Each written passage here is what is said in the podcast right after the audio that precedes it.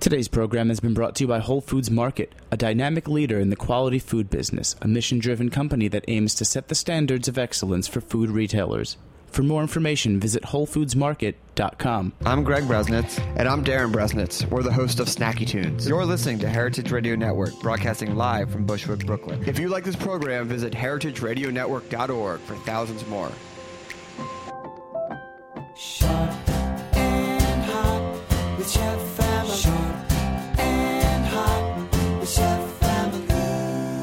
Hello, everyone, and welcome to Sharp and Hot. I am your host, Chef Emily Peterson, coming to you live from Roberta's Pizza in Bushwick, Brooklyn. I lost count of how many episodes we've done, Jack. I think we're on episode 54. I meant to check, but I have my guest in the studio with me. Allen Salkin is the author of the new book From Scratch The Uncensored History of the Food Network. And we were talking about our shared New Jersey pride. And uh, I didn't check to see what number episode we're up to. 54 is correct. 54. Thank you, Jack. It was in New Jersey that I learned that I believe nine times six is fifty-four.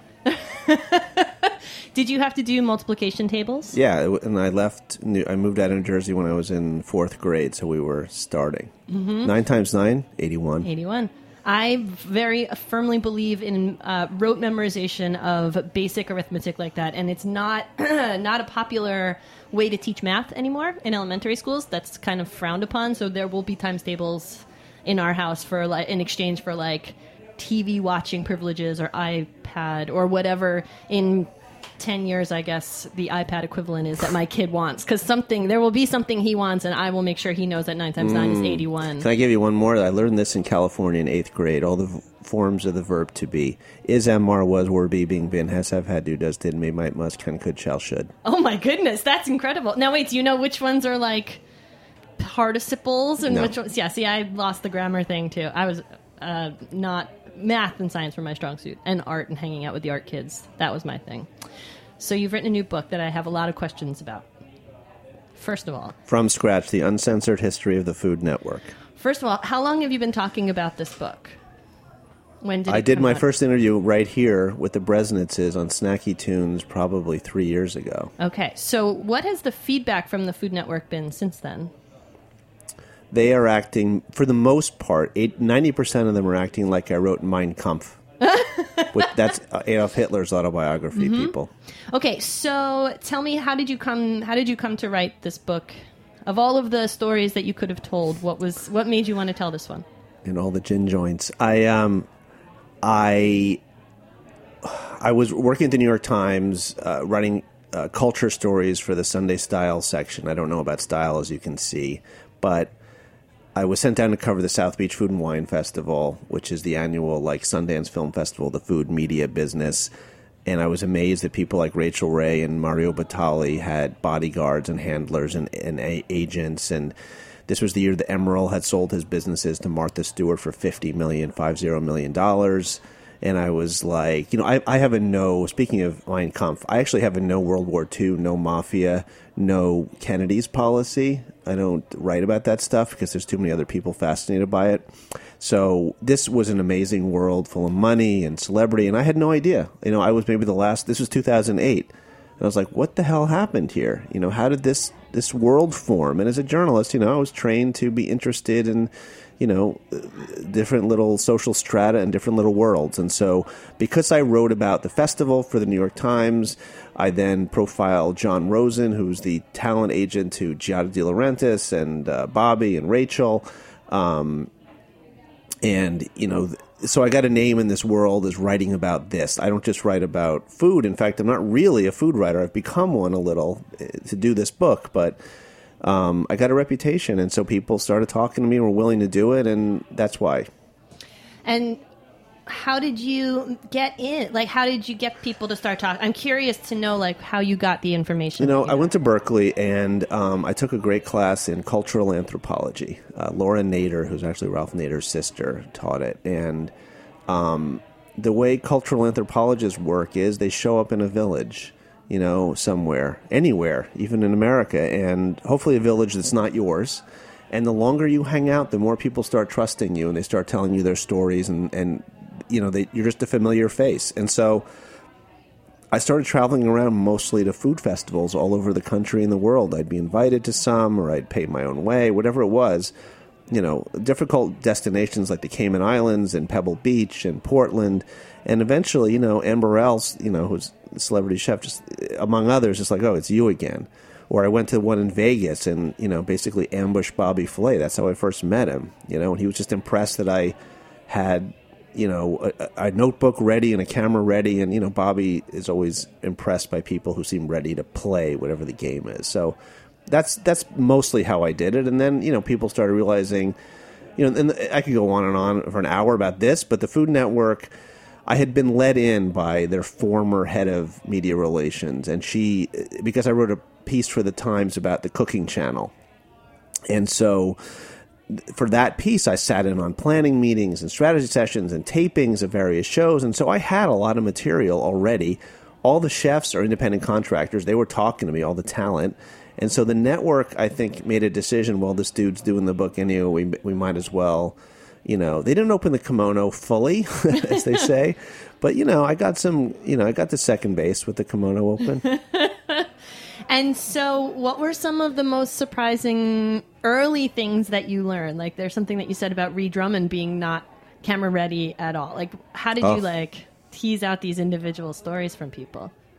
You know, it's there's many different ways, and mostly I would sit and interview them for hour upon hour and let them know I'm not just one of these food reporters who wants you to, you know, ask you the question. Um, Tell me how you make your turkey for Thanksgiving, which is one of the most common questions, or just this gushing coverage that so many of them get, and there there's so few backstories told about what these famous people who are household names are really like. Um, and you know, I've been doing this 20 years. Hopefully, I'm a good interviewer, and I, I people get interested in telling me their stories and who they are, and and you know, the longer they talk, the more you can just follow a thread, and the more they realize you know what you're talking about because you bring up names that they can't believe you you know about.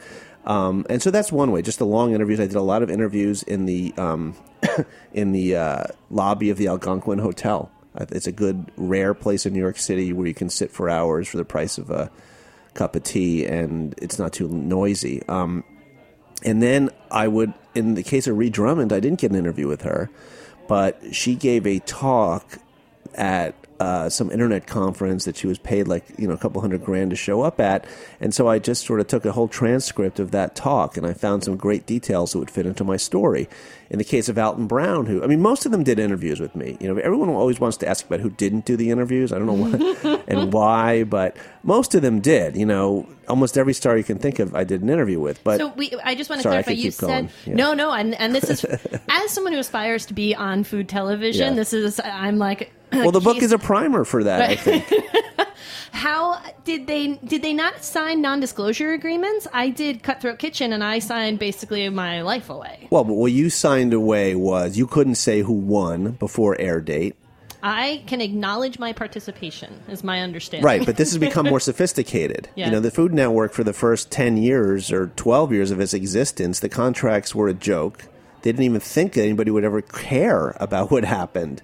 I mean, you know, Emeril got the rights to his all of his shows because nobody was really watching the contracts back then, which is what helped to make this deal with Martha Stewart. So, um, you know, I have a vested interest in the Alton Brown story too. So go. Tell well, anyway, that. Alton didn't do an interview with me. Well, Cutthroat Kitchen, you know, well, I want you to tell me everything that happened. um, you know, I think Cutthroat Kitchen is an emblematic of, of the, uh, the the lows to which Food Network has reached at this point. Even the title, Cutthroat Kitchen, it's mean. That's not what this network should be about, in my opinion. But um, Alton, I got an interview. A guy, somebody had profiled him for Atlanta magazine, and you know I know how this stuff works, and it's so it's always amazing to me that people don't call me um, and ask me for the whole transcript or the whole interview I did with various celebrities because I have great stuff that did not end up in many many stories for. You know, by Annie Leibovitz, or it goes on and on. Even there's a new movie, Foxcatcher, out about these murders, and I could go on and uh, every digression. But um, but Alton, there was a, there was a, the guy did a profile for Atlanta magazine, and ninety percent of what he got in this interview wasn't used. So I called him up. He you know sent me the transcript. I think he took a couple things out that he was sensitive, and, and that was so I had an interview with Alton. I just didn't happen to conduct it. Wow, I didn't I didn't know one could do that. You can do whatever you want as long as you're not lying or, or you know, making it pretending that you got it some way other than what you did. Mm-hmm. So, from when it started and no one thought anyone would ever watch, how did what was the arc to get to a place where Rachael Ray has a bodyguard? Like, what, Yeah. where's the money come in? I, I highly recommend. There's a great documentary out called Supermensch. Uh, Mike Myers did a documentary about this guy Shep Gordon, not Chef, but Shep, and um, Shep was the talent agent to Alice Cooper, the rock and roll star, and uh, it was, was in Wayne's World? Had a cameo in Wayne's World. yes, this is how he got to know Mike Myers. Okay. It, yes, and this talk they talk about this. Um, we're not worthy. We're not worthy. Yeah, and. Uh. I could go. On. I could quote Wayne's World from Oh beginning well, to end. as you should. it's it's disappointing seeing Dana Carvey in those lame um, insurance commercials right now. He was he was on top, man, and he just lost it. But um, God, nevertheless. So um, anyway, Shep was a rock and roll promoter who who then eventually went on to represent Emeril, and Shep was the first guy that literally said chefs can be the new rock stars, and they can be marketed in that way. And you know, there's money to be made not just because they're on TV, they they can become brands, and then you can start selling their spices and um, recipe books and various things. And so, I mean, that, this is one little tangent, but basically, the network started in '93. Nobody thought it was going to work. It lost money for 10 years. And then um, the short version is Emeril Live was the first great hit in 97. This sort of great blending of, you know, pop culture and, and the excitement of The Tonight Show with cooking. Um, Bam, you know, all that stuff. Was there's funny stories in the book about how Bam came about. And, um, and then you get Iron Chef Japan is the sort of breakthrough competition show, and there's a you know a young guy who gets screwed out of everything he's ever deserved, including the credit. Until my book came along, who really was the one who brought out both Alton Brown and Iron Chef Japan to TV, and then 9/11 comes along, and unfortunately 9/11, or fortunately for the Food Network, terrible tragedy, but it was the best thing that ever happened to the network because it created this desire for cocooning. I don't know about you, but I slept with two ex girlfriends in the wake of 9 11. And I, you know, I'm not recommending a national tragedy to get laid, but it just shows that people wanted comfort and they were looking for the simple comforts. And so Rachael Ray's show, 30 Minute Meals, happened to debut uh, November 2001. It was it was already in the can, and And it was something other than the news coverage, the 24 hour news cycle. Yes. I remember that Yes, very well. there was no footage of the buildings collapsing. Mm-hmm. It was just this very sweet, nice, amazing storyteller, which is what Rachel is. She's a great, you know, television personality who just showed you the simple way that you could put a meal on the table, and even if you weren't going to do it. It was a great fantasy, you know. These, these TVs have gotten so big; it looks like your own kitchen, except it's nicer and the people are better looking and the food's better. When we got our new television, I realized that the size of the head and shoulders Yes. is the size of a human head and shoulders in our living room. It's just like porn, you know. I mean, what's happening on the screen is a lot better than what's happening in the room that you're actually in. So, um, in, in some cases, not in my case. So, anyway, so so that you know, in that era, once Rachel comes along, there's this new vision scene that we don't need chefs anymore. We can have personalities, which is where you get Ina Garten and. Um, Sandra Lee and Giada and all the hellspawn, as you know, of as Tony Bourdain will, will tell you. Um, and then you know, it, it just starts snowballing. They become personalities. Their brands become bigger, and then we kind of get to where we are today. when I was on Cutthroat Kitchen, which I can ignore. I want to talk. I, I'm like now. I'm like genuinely concerned. um, it was a television show in which I participated on in, and one of the other contestants was uh, had been on Hell's Kitchen, and so he had been on the Gordon Ramsay. Has your show aired? Yeah. mhm, Okay. Yep. Uh, Did you win? I came in second. I got beaten in the muffin competition by a guy covered in face tattoos. Yeah. And it made for excellent television, and it was Well, it's great know, that Food Network. You know, in my book, I make the point that they don't even. For years, they didn't acknowledge that food people and chefs were the types who would have face tattoos. It was, Right, mhm. And it's nice that they've finally gone there into the kind of the real world of fooddom. Uh, yes and no because this guy and I really liked him. I, we spent you know we spent a good deal of time together on the set. He's very charming and he's very funny and friendly. And I wondered if because he'd been on Hell's Kitchen and he has this very specific look, he was kind of cult, he's kind of cultivating this reality star circuit because now he's the ta- face tattoo chef, Yes. and he won Cutthroat Kitchen. He came in in the top five in Hell's Kitchen, and my thought was, I'm a teacher. Like I, I teach at a couple of different places Right. around the city, and I want a bigger platform because I genuinely enjoy entertaining people, and I love to be a storyteller and be on stage. Um, the reality is, though, I don't want to be that guy. You know, I don't want to be a reality show competitor making the circuit because I'm like the All American Mom who's a really good teacher playing for $20,000 cash prize at the end of a half an hour, 60 minute show, whatever it is. And I wonder if there's room for new uh, approaches. I find there is a missing piece of the kind of Tina Fey, Amy Poehler dynamic in the food world. I feel like women women are friendly and they wear cardigans and they're not particularly funny. You know, and where men like Andrew Zimmern and Anthony Bourdain don't have to be warm and approachable. They get to be, you know, smart and edgy first and attractive second. Although there is a picture on the internet of Anthony Bourdain holding a femur. He's otherwise naked, but there's a femur Yeah. bone. I love that picture. My girlfriend has it set as her ringtone, so when I call her, that picture comes up. Bourdain is is the great talent of you know he's the Mark Twain of all of this. He's an absolute genius. Um, and but uh, you know I would argue. It, oh God, the, you know the face tattoo guy is interesting because oh, I, I, you know, both you and I probably believe that if you have a face tattoo, can I say a bad word on this? Sure, yeah. If you have a face tattoo, you should be an asshole. You shouldn't be nice. Mm-hmm. It's and it, that that even that has become divorced from any meaning is annoying. And yeah, okay, so this is the face tattoo guy who's safe for TV, and that is what has happened. And Food Network, unfortunately, because it's Knoxville based, you know, the owners are Scripps Interactive, Scripps Networks Interactive, and there's just an innate conservatism from the from the word go. The Food Network was not about teaching the world to be a better cook or spreading any gospel about a foodie way of life. It just became that. It was a way to make money in the expanding world of cable TV that was going from 30 channels to 500 at the time. So that DNA is still there. You know, they just they don't really care about and I'm not saying they should. Um, I'm not it- saying that Food Network's the right platform for me either. I'm well, not- but it, it should be, you know, and, and I, I think that's the problem is they've hit a wall, they've hit a plateau. They're trying to get gritty with, you know, Richard Blais has a new show on sort of, you know, in latter day Alton Brown with some of the sort of science of food stuff that looks like it's very smart, but they're making six episodes, which is what they do when they don't really want to commit to anything. They'll, they'll agree to spend ten thousand dollars, you know.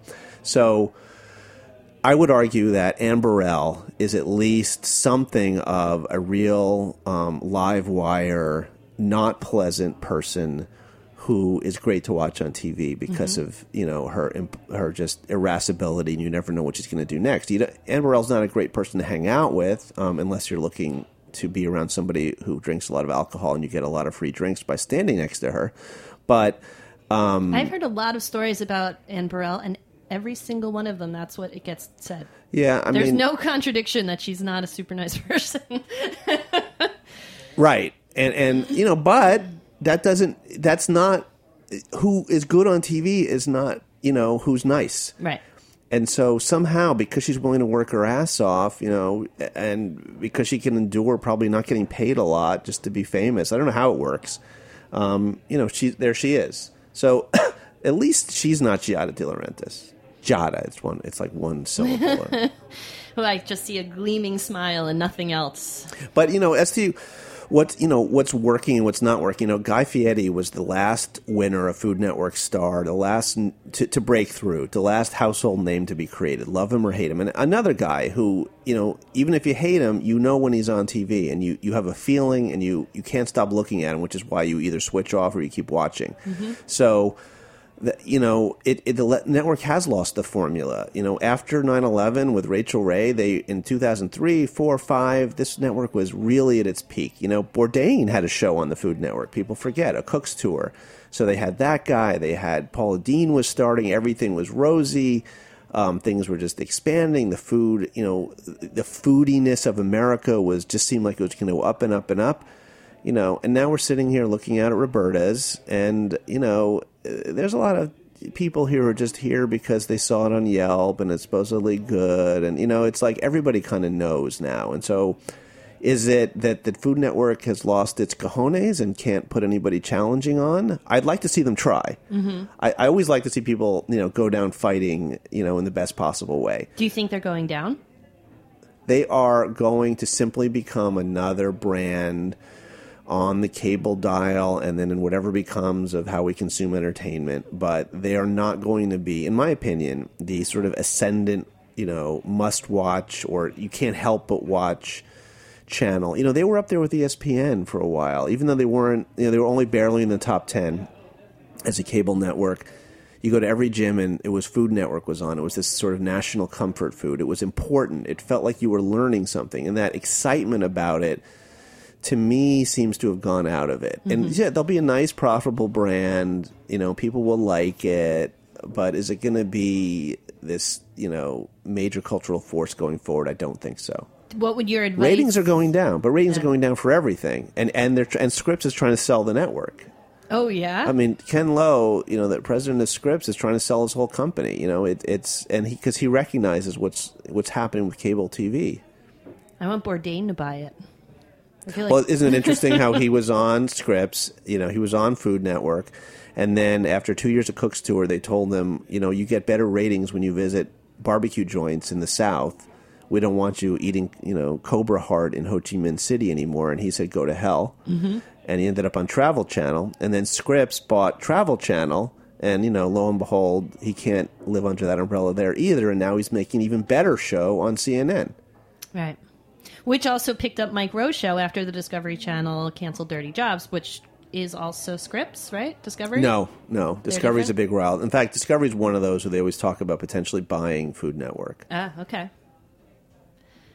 I I just I'm endlessly fascinated because I feel like food was mysterious, but everything was mysterious. You mentioned pornography, and I, I have a I have a son now, and I'm like, there's not going to be any mystery around anything anymore because everything's so accessible on the internet, and I wonder if food television it's so accessible to Google a recipe that you don't need to like you don't need to watch television for comfort anymore. Well, you don't. You know, er- in like 2007, they were doing studies of Food Network, and they realized, you know, in the early days, you had to send a self-addressed stamped envelope into the network to get the recipes, and that's why they started their internet site to save money on stamps. Right.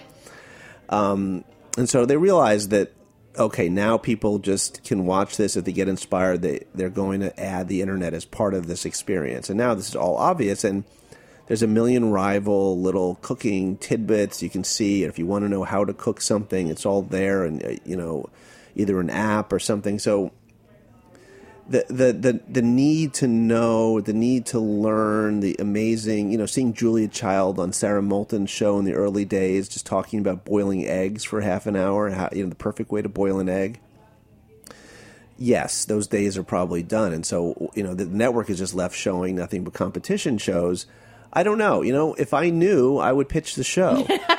but if you look at um, you know History Channel, and you know even though they, they've gotten in trouble with um, the Duck Dynasty people, um, but Pawn Stars, there's still great stuff out Top there. And Gear. I love Top yes, you've got to take chances. That and that is the story. You know, I was going to ha- start the book with um, this poem called "Ode" by Arthur O'Shaughnessy, which is this, what, which is what Gene Wilder recites in um, "Going Through the Tunnel" in um, uh, Willy Wonka. You know, we are the dreamers of dreams, and it was it was chance taking in the early days. It was a crazy idea for a network. It was who who the hell would put a Japanese Godzilla like competition show on television? You know, they did it and it worked. Um, but would they do it now? No way. Right. And so, you know, you've got to drill a lot of dry wells. And I go through this as an investigative journalist, which I am. You know, everybody talks about, oh, we want a great story, we want to, you know, but they pay you the same for an investigative reporting piece as they do for a piece about what eyeliner to wear. um, and you have to, you know, Those are both pressing issues. I mean, you could use some eyeliner. I know. But- you're you're seeing you're seeing my real Your radio I'm- face. my radio face, my radio black T-shirt. You're very uniform. attractive young woman. There's no question, people. We do, we're doing this both in, you know, bathing suits. She looks great in a bikini. Wait, you're wearing a bathing suit? underneath this. Um, I'm going to the, Under the jacuzzi kimono. later. Yeah, but anyway, you know, I, I think um, there's uh, I have no idea what I'm still talking about. No, now. I don't know either. Um, what are you investigating? What is it still food that has your interest peaked, or are there other things that you are? I'm right now currently fascinated by North Korea, so that's that has nothing. to do with Yeah, I, I, well, personally, I'm continuing to do some stuff in the food world, mostly because it's a hell of a fun world to write about and be in. You know, That's to show up at restaurants and have people think, "Oh, you're somebody," and to put their most beautiful thing in front of you is just such a treat, and it's it still interests me. You know, it's a visceral pleasure, and I'm working on a uh, fictional television pilot right now that I don't want to talk too much about. So it's an exciting, different writing project for me with a partner in LA. Um, but I think the energy of the culture seems to me, if I was going to predict what's next after food, because basically it was rock and roll and then food. Um, you know, and if you think about the last maybe you know interesting, truly interesting thing to happen in rock and roll was probably Nirvana, which is sort of the symbol, you know, singing about the end of it themselves. Um, and so, right at that time, 91, 92 is when Food Network starts. So, so that kind of picks up the baton. I think it's something about you know self help, spirituality, meditation. I think that's the the new thing, the new frontier as we are you know so hyper busy. You know, there's so many articles now about how to turn off your cell phone. It's like in the old days when they'd come on and tell you how to budget. It was always stop buying the cappuccino from Starbucks. Do you know that that five dollars a day you could have a vacation at the you know? It's like okay, yeah, we've heard this by every fucking financial advisor in the world. Um, you know, and now it's like you are really you know when you go on vacation, turn off your cell phone. Yeah, I've heard that. You know. So anyway, I think that's that's where it is. Well, now. Arianna Huffington said that she sets an alarm for when to go to sleep, and I thought that was I can't do that until my kid's out of the house, which is 16 years from now, because he kind of you know runs the show, um, especially in the sleep world. But I thought, as someone who, as you know, who wants to work a lot, to have to set an alarm to remind you to unplug, I think is smart. you can see you're you're interested in it. You have a lot to say. Yeah. And, oh yeah, yeah. And I, there's a lot of energy in that. I mean, I could tell you all my secrets. One, of the, well, I'll tell you the way I wrote the book. One of the best things I used was Mac Freedom, which is a program that is you know whatever ten dollars shareware, and you tell it how much time you want the internet shut off for. That's yes. I so it's like that. 45 minutes at a time and it is amazing when you shut it off how productive you can be you know Mm-hmm. i mean when i wrote the book I, I was i was both studying you know reading food books and food histories and David Kamp's you know united states of arugula which is a great book I love that book. um, but I was also reading about how writers live, you know, and I was living in this house in the Hamptons that used to belong to. I was renting it. It didn't cost me a lot. It- That's where I grew me. up. Yeah, where? Hampton Bays. Oh, yeah. Well, this was in Springs, and this was the house that belonged to it to. didn't cost a lot. No, it didn't because I run it at an illegal share house out Oh, there. And so cool. basically, all my friends paid the rent, and Nice. I, I was making a profit by subletting my apartment in New York. The house belonged to Saul Steinberg, who it was a New Yorker cover cartoonist back in the day, and so it was his old house, and I was writing in his old studio, and there was all these his old books were still there because his family owns it, and there was all these interviews with writers from the Paris Review and just how the life is lived and how these things get done, and and in this world, you know, the short attention span, to actually have to sit and write a book and take yourself out of society to get something done that is not an immediate hit, you know, that is not ego gratification every day, is really, really challenging. And so it took every it took every yoga teacher I had and every bit of patience to get this done. I started uh, training for 5Ks and then 10Ks and half marathons because it's, as a writer, it's kind of a similar practice of like, I have to go running every day whether or not I want to. And I do find that there's, and this could be a whole spiritual overlap between writing and food and running because it works. It does work to force myself even when I don't want to go. And writing, I haven't done in a while, also due to you know toddler. There was uh, we have to we are out of time. Um, I could talk like about. I mean, this is. I feel like I didn't serious. answer any of your questions. No, this is. This, I didn't really ask any. We just talked. well, you came in and you said you were overwhelmed by life, and I wanted it to just be an easy thing for you to do for half an hour before you enjoy your pizza. I really want people to buy my book. If you want me to support me as a writer, you got to buy from scratch the uncensored history of the Food Network. And uh, are you? Where do you come down on the Amazon purchasing? I'm fine with what You're pro Amazon. Okay, I'm just. I'm not I'm just. pro. I mean, I, I want people to. The publisher that I work for seems to have no problem with Amazon. So, what can I say? I, I, I don't know how this is all going to shake out. I mean, I'll tell you this: the publish the, a lot of the people in publishing that I deal with are not the um, they're not the most excellent professionals that I've ever met. And so something to shake up the world. I'm not saying Amazon's practices are proper, but I'm not saying that the way the publishing world is proper is working is proper either. So I, I don't know. The book is called From Scratch The Uncensored History of the Food Network. My guest is Allen Salkin. I will put a link up on sharpandhot.com where you can purchase the book. It'll probably be to Amazon, probably. But you can go to your local bookseller if you have one in your town. Um, uh, let's see, what else can I tell you? I am on Twitter at Chef Emily P. If you have any cooking questions, Jack, the pr- uh, producer and engineer of the show, has been peppering me with questions. So I think I might put together, maybe around the, the Christmas time, maybe the last show before Christmas, a listener driven question and answer sh- session show. So you can start tweeting your questions at me at Chef Emily P. And until next week. Wait, one second, one Oh, thing. yeah. Having a book party tomorrow night at the Manny Cantor Center in New York City, uh, October 15th, uh, 6 to 9 p.m. I'm talking to David Rosengarten on stage. Check allensalkin.com for And you're also on Twitter at. Allen Salkin. A- everything's Allen Salkin. A L L E N. I, you're very lucky. I didn't get Emily Peterson. I got Emily M. Peterson at Gmail. And the other Emily Peterson does not like it when she gets my email. So you're very lucky. There's no other Allen Salkin out there you're competing with. That is nice. Until next week, everybody, keep playing with fire and knives. Thanks for listening to this program on heritageradionetwork.org. You can find all of our archive programs on our website or as podcasts in the iTunes Store by searching Heritage Radio Network. You can like us on Facebook and follow us on Twitter at heritage underscore radio. You can email us questions anytime at info at heritageradionetwork.org. Heritage Radio Network is a 501c3 nonprofit. To donate and become a member, visit our website today. Thanks for listening.